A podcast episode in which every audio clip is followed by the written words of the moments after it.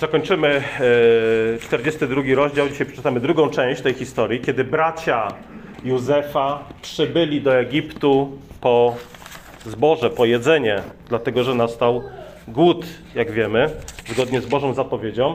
I przeczytamy od wersetu 17. 42 rozdział od 17 e, wersetu. Potem oddał ich pod straż na trzy dni, czyli swoich braci. A trzeciego dnia rzekł do nich Józef: Jeśli chcecie żyć, uczyńcie takie, bo ja boję się Boga. Jeśli jesteście uczciwi, to niech jeden wasz brat pozostanie jako więzień w domu, w którym jesteście pod strażą, a wy idźcie, zabrawszy zboże na potrzeby domów waszych. Potem przyprowadźcie do mnie najmłodszego brata waszego, a wówczas sprawdzą się słowa wasze i nie poniesiecie śmierci. I uczynili tak. Wtedy mówili jeden do drugiego, zaiste, zgrzeszyliśmy przeciwko bratu naszemu, bo widząc utrapienie duszy jego, gdy na nas błagał, nie usłuchaliśmy go, dlatego przyszło na nas to utrapienie. Wtedy odezwał się Ruben, mówiąc, czy nie mówiłem do was tymi słowy, nie grzeszcie przeciwko chłopcu, lecz nie usłuchaliście, otóż teraz żąda się obrachunku za jego krew. Lecz oni nie wiedzieli, że Józef to rozumie, bo tłumacz pośredniczył między nimi.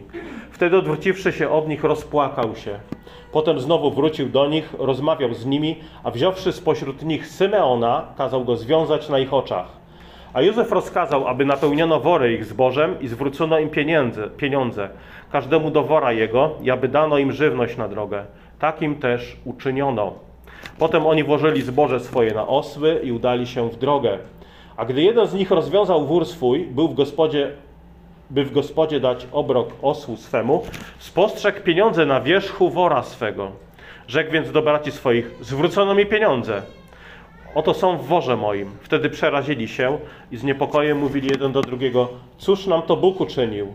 A gdy przybyli do Jakuba, ojca swego, do ziemi kananejskiej, opowiedzieli mu wszystko, co im się przytrafiło, mówiąc, pan, mąż, pan owej ziemi, rozmawiał z nami szorstko i wziął nas za szpiegów tej ziemi. Myśmy mu powiedzieli, jesteśmy uczciwi, nigdy nie byliśmy szpiegami. Było nas dwunastu braci, synów ojca naszego. Jednego już nie ma, a najmłodszy jest teraz ojcem w ziemi kanonejskiej. Wtedy rzekł do nas ów mąż, pan tej ziemi, po tym poznam, że jesteście uczciwi. Zostawcie u mnie jednego brata, a weźcie zboże na potrzeby domów waszych i idźcie. Ale przyprowadźcie do mnie najmłodszego brata swego, abym poznał, że nie jesteście szpiegami, lecz ludźmi uczciwymi. Wtedy oddam wam brata waszego i będziecie mogli swobodnie podróżować po kraju. A gdy opróżniali wory, każdy znalazł w swoim worze sakiewkę ze swoimi pieniędzmi. Na widok sakiewek z pieniędzmi zlękli się oni i ich ojciec. Wtedy rzekł do nich Jakub, ojciec ich, osierociliście mnie. Nie ma Józefa i nie ma Symeona, a chcecie zabrać Beniamina. Wszystko to zwaliło się na mnie. A Ruben rzekł do ojca swego, mówiąc, możesz zabić obydwóch synów moich, jeśli nie przyprowadzę go do ciebie. Powiesz mi go, a ja przyprowadzę go do ciebie. Ale on rzekł, nie pójdzie syn mój z wami, gdyż brat jego umarł, a on jeden tylko pozostał. Jeśli by go więc spotkało co złego w drodze, którą pójdziecie, doprowadzicie mnie, osiwiałego ze zmartwienia, do grobu. Ojcze, dajesz nam Twoje słowo, byśmy się nim karmili i dzięki niemu żyli. Modlimy się do Ciebie w imieniu Jezusa, prosząc, abyś oświecił nasze serca i umysły swoim Duchem Świętym. Pomóż nam widzieć i słyszeć, czego naprawdę potrzebujemy i daj nam to, czego na- naprawdę potrzebujemy.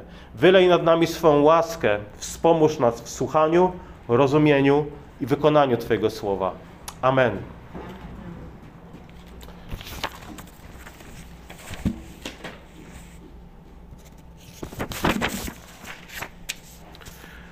Czyli jeszcze raz, bracia przybywają do Egiptu po zboże, by w końcu po 20 latach, w tak zaskakujących okolicznościach, spotkać Józefa. Bracia jednak nie rozpoznają Józefa, natomiast Józef ich poznaje. I y, nie daje od razu po sobie poznać, że jest ich bratem, stosuje kamuflaż. Czytaliśmy tydzień temu, że rozmawiał z nimi szorstko, po to, by poddać ich próbie. Dlaczego? Dlaczego, dlaczego poddać próbie? No dlatego, że zależy mu na uleczeniu ran, na prawdziwym pojednaniu, na prawdziwym przebaczeniu. A wie, że te rzeczy mogą nastąpić tylko wtedy, kiedy bracia okażą żal, kiedy ich serce zostanie przemienione. I temu służy ten pierwszy test. Zamknięcie ich wszystkich na trzy dni w egipskim więzieniu. 17 werset. Werset. Poddał ich, od, pod, oddał ich pod straż na trzy dni. Wiele razy już mówiliśmy, tak, jak pojawia się trzeci dzień w Biblii, od razu momentalnie powinno to przykuć naszą uwagę. Wiemy, co oznaczają trzy dni w Biblii. Jest to symbol grobu i zmartwychwstania. I to się dzieje tutaj.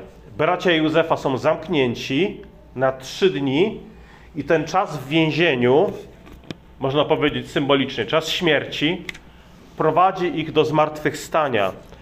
Trzeciego, 18 werset. Trzeciego dnia rzekł do nich Józef: Jeżeli chcecie żyć, uczyńcie tak, bo ja boję się Boga. Jeżeli jesteście uczciwi, to niech jeden wasz brat pozostanie jako więzień w domu. Trzy dni. Po trzech dniach ich wypuszcza. Yy, te trzy dni w więzieniu służą właśnie próbie, żeby zobaczyć, czy ta sytuacja, kiedy to oni są zamknięci, a nie on, wzbudzi w nich jakieś jakiekolwiek wyrzuty sumienia z powodu tego, co zrobili. Józef chciał przekonać się, czy zaszła jakaś zmiana, jakiś żal z powodu tego, co zrobili. Zamknął ich na trzy dni, potem wypuścił, mówi, możecie wrócić, ale jeden z was zostanie tu. To jest kolejny, kolejny test. To był rodzaj szansy, który dał im Józef, żeby mogli okazać żal i nawrócenie. Zobaczcie, tak Bóg postępował cały czas z Izraelem na przykład. Kiedy tak Bóg e, postąpił, kiedy Izrael ukrzyżował większego Józefa, Jezusa. I Bóg dał im drugą szansę. Dał im możliwość nawrócenia. Po zstąpieniu Ducha Świętego apostołowie głosili Żydom, Izraelowi nawrócenie.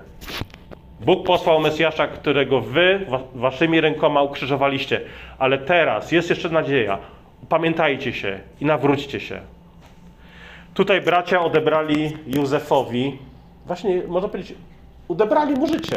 Nie dosłownie, bo on oczywiście żył, ale odebrali mu życie u boku rodziców, z rodziną, w rodzinnym domu, ale Józef daje im szansę. Bóg jest, tak jest Bóg. Bóg jest Bogiem drugiej szansy. I nie tylko drugiej, trzeciej, czwartej, siódmej, siedemdziesiątej siódmej, ale nie mówię tutaj o jakiejś taniej łasce, że a sobie zgrzeszę i Bóg ma obowiązek przebaczać mi, bo przecież jest łaskawy. Musisz szczerze żałować, musisz szczerze prosić, szczerze wyznać, nie uciekać. Także to, co robi Józef, to nie jest taka tania łaska, taka, taka lekkomyślność. Przebaczenie, które Józef im chce oferować, jest silne, ponieważ opiera się na prawdzie, która bywa bolesna, a nie na udawaniu. To nie ma żadnych jakichś wyuczonych słów, jakichś pozorów itd., tak itd. Tak Kiedy jedna strona nie jest skora do szczerości, do prawdy, a jedynie mówi, a jesteś chrześcijaninem, powinnyśmy przebaczyć. Nie wnikaj w przeszłość, po prostu zaufaj mi, że już jest wszystko ok. Powiem ci jakieś ogólniki, żebyś był zadowolony. No to nie jest nic szczerego. To, jest, to tylko po, pogłębia problem, bo dochodzi jeszcze problem hipokryzji. Józef chciał widzieć w braciach szczerą zmianę. Chciał upewnić się, że ta zmiana zaszła, zanim da, dał im się poznać jako ich brat. Dlatego, że gdyby od razu powiedział: Hej, słuchajcie, ale to ja, Józef, to ja was nie poznajecie, mogliby po prostu robić wszystko, żeby się jemu przypodobać, żeby otrzymać zboże, a nie z powodu tego, że autentycznie żałowali. Czyli ta sytuacja, kiedy trafili na trzy dni do więzienia, powoduje wspomnienie zła, które wyrządzili Józefowi. Wtedy mówili jeden do drugiego, 24 werset. Zaiste zgrzeszyliśmy przeciwko bratu naszemu, bo widząc utrapienie duszy jego, gdy nas błagał, nie usłuchaliśmy go. Dlatego przyszło na nas to utrapienie. To jest ciekawe, nie? Po 20 latach, zobaczcie, trafiają do więzienia, i szukają przyczyny tego, co ich spotyka w sytuacji zdrady wobec Józefa 20 lat wcześniej. I widzą, że Bóg dopomina się o to. Tak? Wiążą swoje przykre doświadczenie teraz w Egipcie z tym, co zrobili Józefowi. To jest, to jest, to jest, to jest ciekawe i to jest bardzo ważne, że, żeby umieć takie rzeczy czytać. Bóg woła ich, Bóg wo- przemawia do ich sumienia o niewyznany grzech. I są ludzie oczywiście, którzy w takiej sytuacji by machnęli ręką, powiedzieli, a tam przypadek, jeszcze bardziej by zbudowali skorupę wokół własnego sumienia, ale dzięki Bogu oni tego nie robią. Ruben nawet mówi, 22 werset. Czy nie mówiłem do was tymi słowy, nie grzeszcie przeciwko chłopcu, lecz nie usłuchaliście. Otóż teraz żąda się obrachunku za jego krew. I to wszystko dzieje się w obecności Józefa. Oni tak rozmawiają w obecności Józefa. Wspominali dzień, on stał przed nimi, oni wspominali dzień, kiedy się nad nim znęcali. A teraz przez chwilę doświadczali tego samego, oczywiście w takiej skali o wiele krótszej, ale to wystarczyło, żeby przypomnieli sobie, że a, tamta sprawa jest wciąż niezałatwiona i Bóg, to Bóg domaga się załatwienia tego w Boży sposób. Ale nie wiedzieli, że książę egipski, czyli Józef, dobrze zna hebrajski yy, i kiedy Józef y, usłyszał te słowa, kiedy oni rozmawiają o krzywdzie, którą kiedyś mu wyrządzili, czytamy, że odwrócił wzrok, zaczął płakać. Tak? Nie chciał, żeby bracia ujrzeli jego łzy. Przez kilka chwil nie był w stanie wydobyć, wydobyć z siebie słowa. Yy, Ciekawe, że nie czytamy w żadnej innej sytuacji, kiedy był w więzieniu, kiedy był w studni, że płakał. Ale tutaj nie mógł powstrzymać płaczu, kiedy dowiedział się, że bracia nie zapomnieli o nim przez te wszystkie lata i powoli zaczęli okazywać skruchę. Czytamy, że oni nie wiedzieli, że Józef to rozumie, bo tłumacz, wcześniej tłumacz pośredniczył między nimi. To był znowu cały czas kamuflaż Józefowy. Wtedy odwróciwszy się od nich, rozpłakał się. I co zrobił potem? Potem kontynuował proces uzdrowienia więzi z braćmi. Czytamy, że potem wrócił do nich, rozmawiał z nimi, a wziąwszy spośród nich Symeona, kazał go związać na ich oczach. To jest ciekawe. Kontynuuje. Kazał związać własnego brata, Symeona, na oczach pozostałych braci. Czyli zobaczcie, po, dlaczego to zrobił? Po to, żeby pozostali widzieli, co zrobili 20 lat te- temu Józefowi. Oni widzą to samo teraz na, na ich oczach. Jeden z ich braci zostaje związany w Egipcie i doświadczają pewnie bólu, widząc to. Ale znowu, to jeszcze raz powiem, to jest Boży sposób, żeby odczuli ciężar i powagę swojego grzechu. Nie żeby ich zgnębić, ale żeby prawdziwie uzdrowić. Czyli Józef mówi: jeden zostaje, Symeon, wy możecie wrócić, ale przyprowadźcie tu z powrotem najmłodszego brata, Beniamina, jeżeli chcecie, żeby Symeon też wrócił do domu. Czyli symbolicznie znowu, jeden zostaje, jeden umiera, po to, żeby reszta mogła zostać ocalona. To jest oczywiście obraz Ewangelii, dzieła naszego Pana Jezusa Chrystusa. Czyli rozpoczyna się bolesna, tu nie ma co ukrywać, bolesna operacja sumień braci ku uzdrowieniu. Józef jest lekarzem ludzkich dusz. Bóg poprzez Józefa przypomina im dawny grzech. Nie zapomnieli, najwidoczniej oni też e, nie mieli problemu, żeby sobie przypomnieć, co zrobili. Wiedzieli, że są winni, wiedzieli, że zrobili coś złego, ukrywali to przez 20 lat. Mieli tego świadomość, ale mieli nadzieję też, że a, sprawa rozejdzie się po kościach. Nie było świadków tego, że mm, sprzedali y, Józefa. y, kupcom midiańskim, którzy wędrowali do Egiptu. Yy, Nie było świadków. Stwierdzili, że no jesteśmy kryci, o ile nikt z nas nie sypnie. No ale nikt z nich nie sypnął. Stwierdzili, że no co, Józef pewnie nie żyje, więc on nie będzie zeznawał. Jakub, nasz ojciec, niczego nie wie. Myśli, że zwierz dziki go rozszarpał. No to sprawa jest zamknięta. Więc ich sumienie przez ten czas no, było tak solidnie utwardzone i zacementowane. Nikt z nich nie wyznał prawdy. Ani Jakubowi, ani swojej mamie.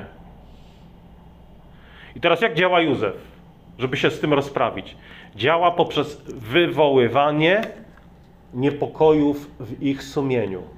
On nie rusza od razu z aktem oskarżenia. Hej, to ja, Józef, sprzedaliście mnie 20 lat temu, teraz no, czekam na waszą reakcję albo na konsekwencje i tak dalej. Nie rusza od razu, chce im dać szansę opamiętania.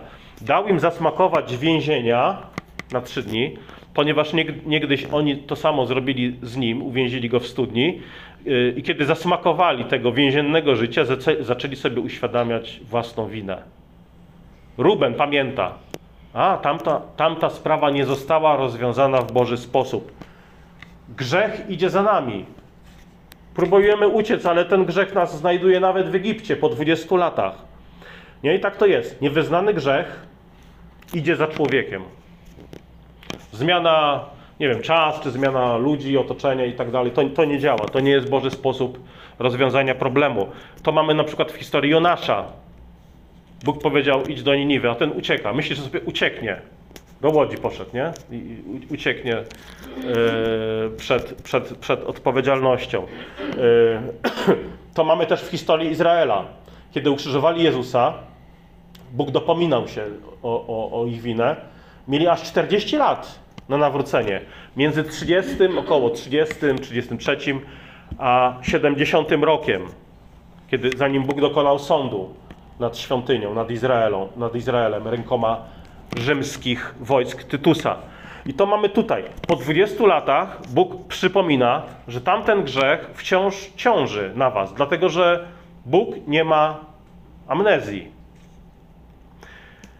I tak dzieje się czasami w naszym życiu. Jeżeli Twoje sumienie jest obciążone jakimkolwiek grzechem sprzed tygodnia, miesiąca, roku, dwóch czy pięciu nawet, po prostu przyjdź z tym do Boga, żeby uwolnić własne sumienie, ściągnąć ten łańcuch, co może uczynić tylko Chrystus. Udaj się pod krzyż.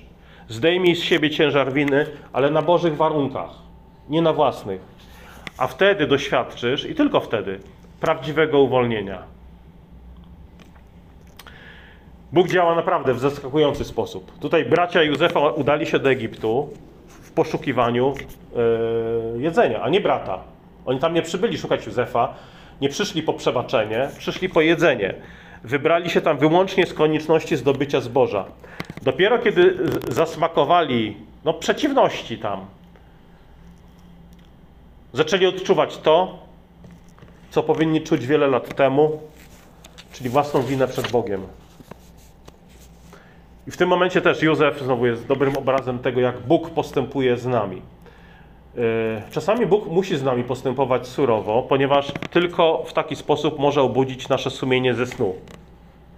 Niekiedy Bóg czyni naszą drogę uciążliwą, nasz los nieprzyjemny, ponieważ w czasach pomyślności i wygody człowiek często nie zastanawia się nad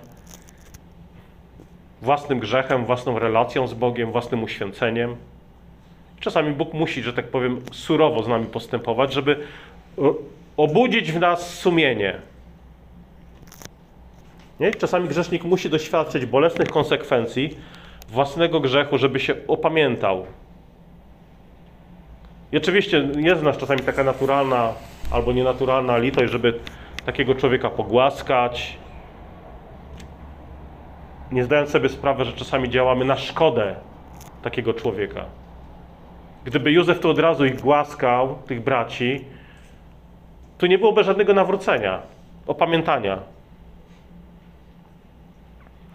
I oczywiście ani Bogu, ani nam nie powinno zależeć na tym, żeby zostawić ludzi w trudzie, w trudnych doświadczeniach, przeciwnościach. Chodzi o to, byśmy widzieli, czy ten człowiek, którego chcemy napomnieć, widzi przyczynę własnej niedoli, którą sam pewnie, no, sam spowodował, ściągnął na siebie. I tutaj o to chodziło Józefowi. Rozmawiał z nimi szorstko, rozmawiał z nimi twardo, ale to były jak skalpele w ręku chirurga w czasie operacji. Tak Józef wiedział, kiedy jest czas na szorstki ton głosu, a kiedy jest czas na to, żeby ich objąć.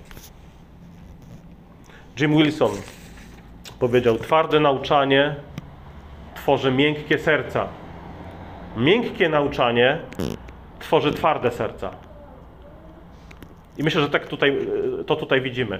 Józef na początku jest, można powiedzieć, twardy, po to, żeby wywołać w braciach miękkie serca. Gdyby od razu był miękki, ich serca dalej były, byłyby jeszcze bardziej zacementowane, jeszcze twardsze niż przed przybyciem do Egiptu.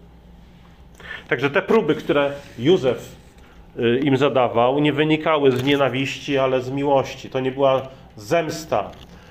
Oczywiście oni nie zasługiwali na więzienie w tym momencie, nie zrobili nic złego w samym Egipcie. Józef wcale nie, nie czerpiał z tego takiej sadystycznej przyjemności na zasadzie, no jeszcze się tutaj poznęcam trochę nad nimi.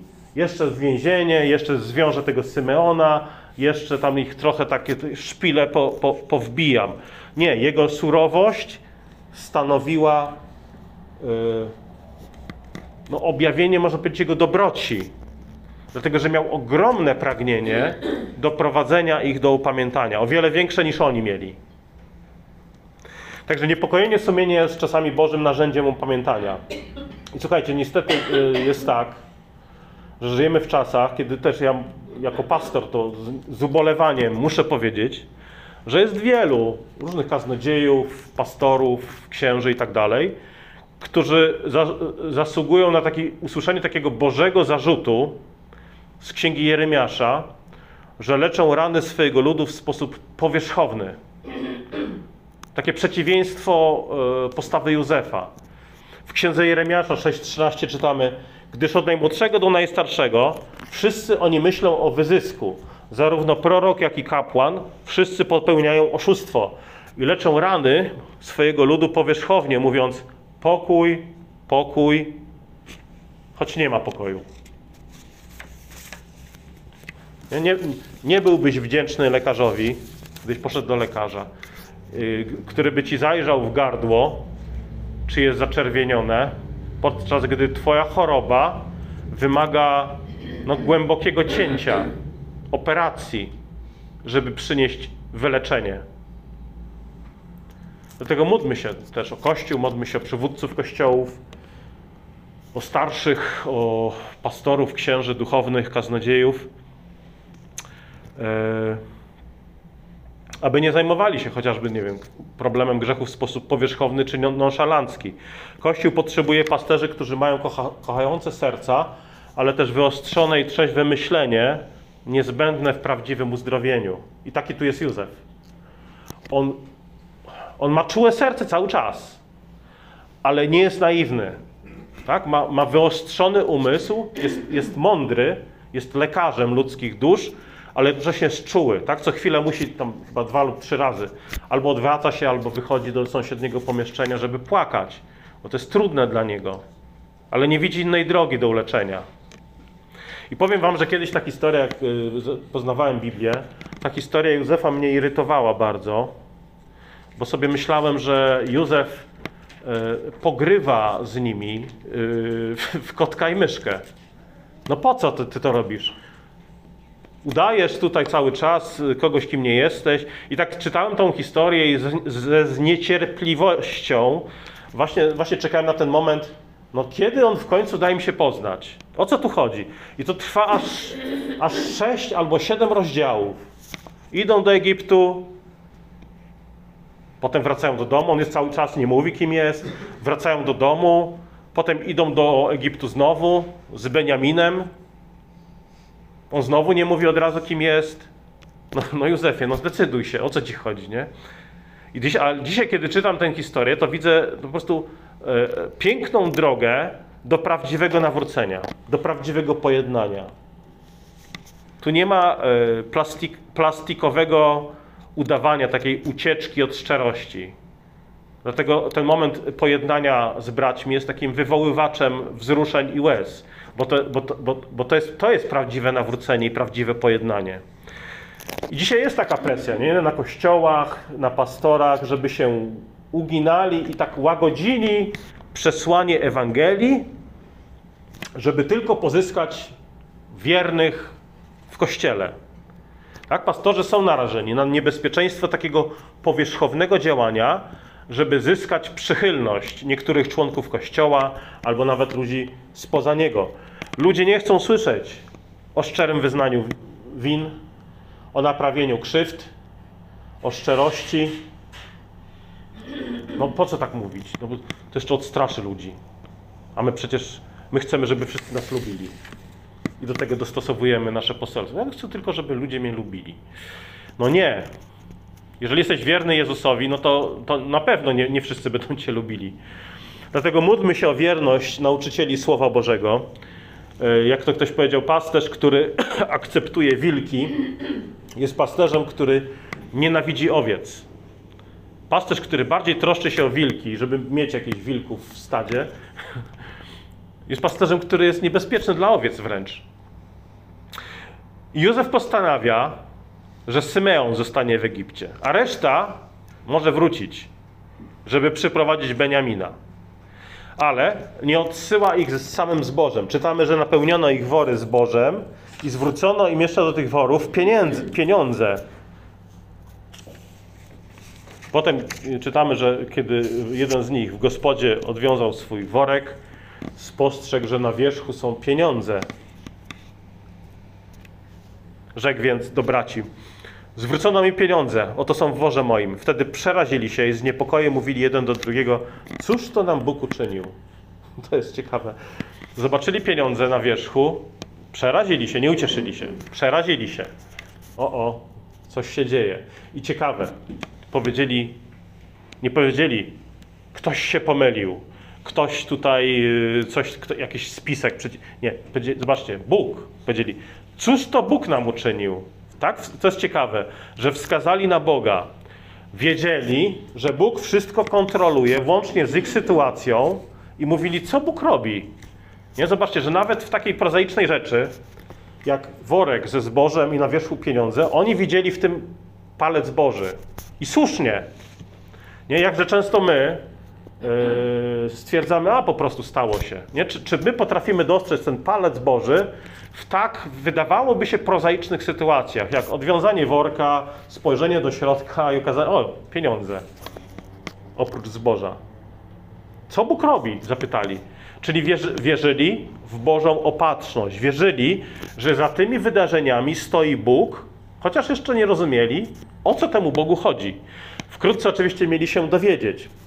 I dla nas zastosowanie jest takie, żebyśmy my widzieli Boga w naszych codziennych sytuacjach i zdarzeniach, nawet niezrozumiałych dla nas, tak jak tutaj dla tych braci Józefa. Bo Bóg jest cały czas tutaj obecny w tej historii. Prowadzi krokami Józefa, ale też prowadzi drogami i ścieżkami braci.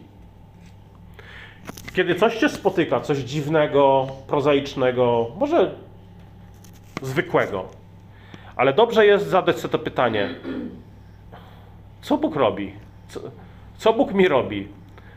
Panie, co chcesz mi przez to zakomunikować? Co Bóg, co Ty, Panie, czynisz? Co chcesz uczynić w moim życiu przez tą sytuację, czy tego człowieka, czy tych ludzi? Nie, dobrze sobie takie pytania zadawać, żebyśmy nie przeoczyli ważnych lekcji, które Bóg nam udziela.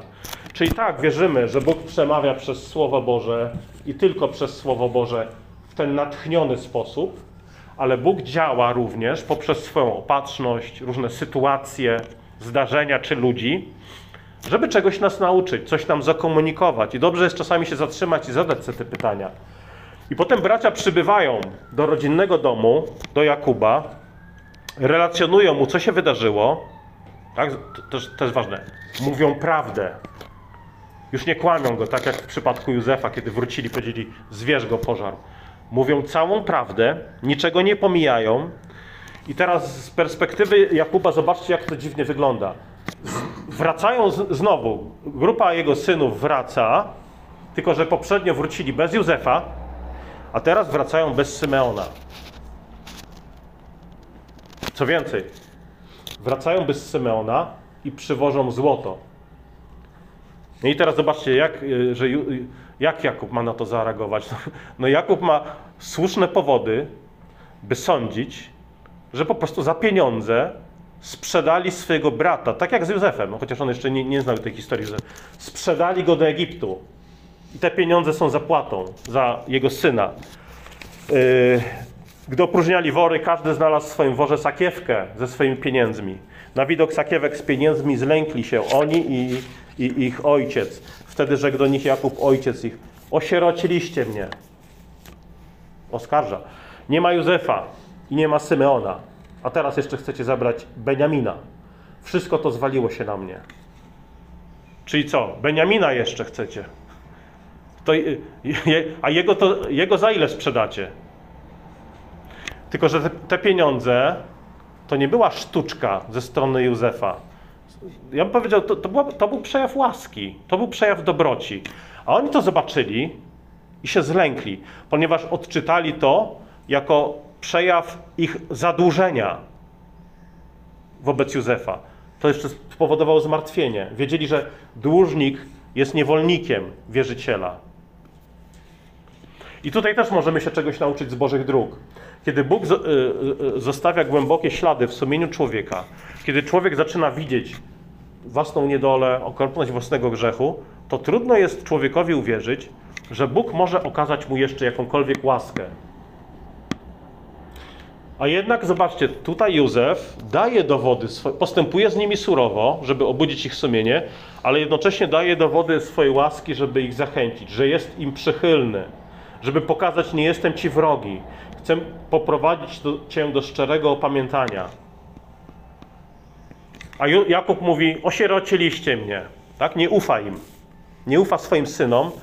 I w odpowiedzi Ruben mówi, że jeżeli nie sprowadzę z powrotem Beniamina, to po prostu yy, nawet niech moi synowie, myślę, że to też że, że, że to jest pewna jakieś, jakieś, yy, jakaś hiperbola, kiedy mówi, że możesz nawet moich synów zabić, ale można powiedzieć, że to jest rodzaj przysięgi, że po prostu ja zobowiązuję się do sprowadzenia wszystkich Twoich synów z powrotem. Uratuję obu, i Symeona, i Beniamina. Tylko pozwól mi zabrać Beniamina tam.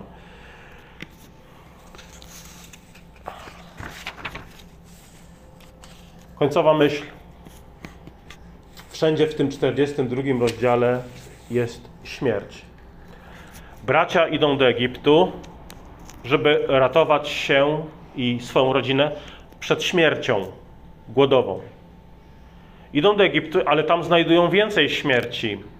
Można powiedzieć symbolicznie więzienie, oskarżenie, związanie z Symeona. Pod koniec tego rozdziału również Jakub mówi o śmierci, że doprowadzicie mnie osiwego ze zmartwienia do grobu. Tylko, że ta śmierć, przez którą przechodzą ci bracia Józefa, to jest, to jest śmierć ku życiu. Ale muszą przez, przejść przez nią, żeby otrzymać nowe życie. I tak jest w naszym życiu. Musisz przejść przez okresy ciemności, tej symbolicznej śmierci, smutku, może chorób, przeciwności, Musisz przejść przez nie z wiarą, żeby otrzymać życie. Tak? Droga do zmartwychwstania prowadzi przez krzyż, przez śmierć. Nie, nie da się yy, jej ominąć, nie, nie da się dojść na skróty, omijając drogę śmierci i krzyża. I życie dla braci Józefa jest w czym? W tym, że się, chcą, że się poddadzą woli Józefa, że będą robić to, co on w tym momencie chce. Dlatego, że on przynosi im prawdziwe przebaczenie, on przynosi im chleb, on przynosi im dobrobyt, on przynosi im mądrość, rozeznanie. I nasze życie też jest w poddaniu się woli większego Józefa, Jezusa, bo to on przynosi nam właśnie pojednanie, przebaczenie, chleb codzienny, ale też chleb życia, którym jest On sam, przynosi nam mądrość, mądrość wcieloną, prowadzącą do prawdziwego życia, życia w obfitości. Pomódlmy się. Ojcze, Twoje słowo jest naszą mocą i nadzieją, naszym, naszą pociechą i światłem na naszych ścieżkach. Prosimy umocnij i utwierdź nas w Twoim słowie, abyśmy z wiarą przechodzili wszelkie przeciwności i mieli w sobie właśnie Twoją, Twoją radość, Twój pokój. Amen.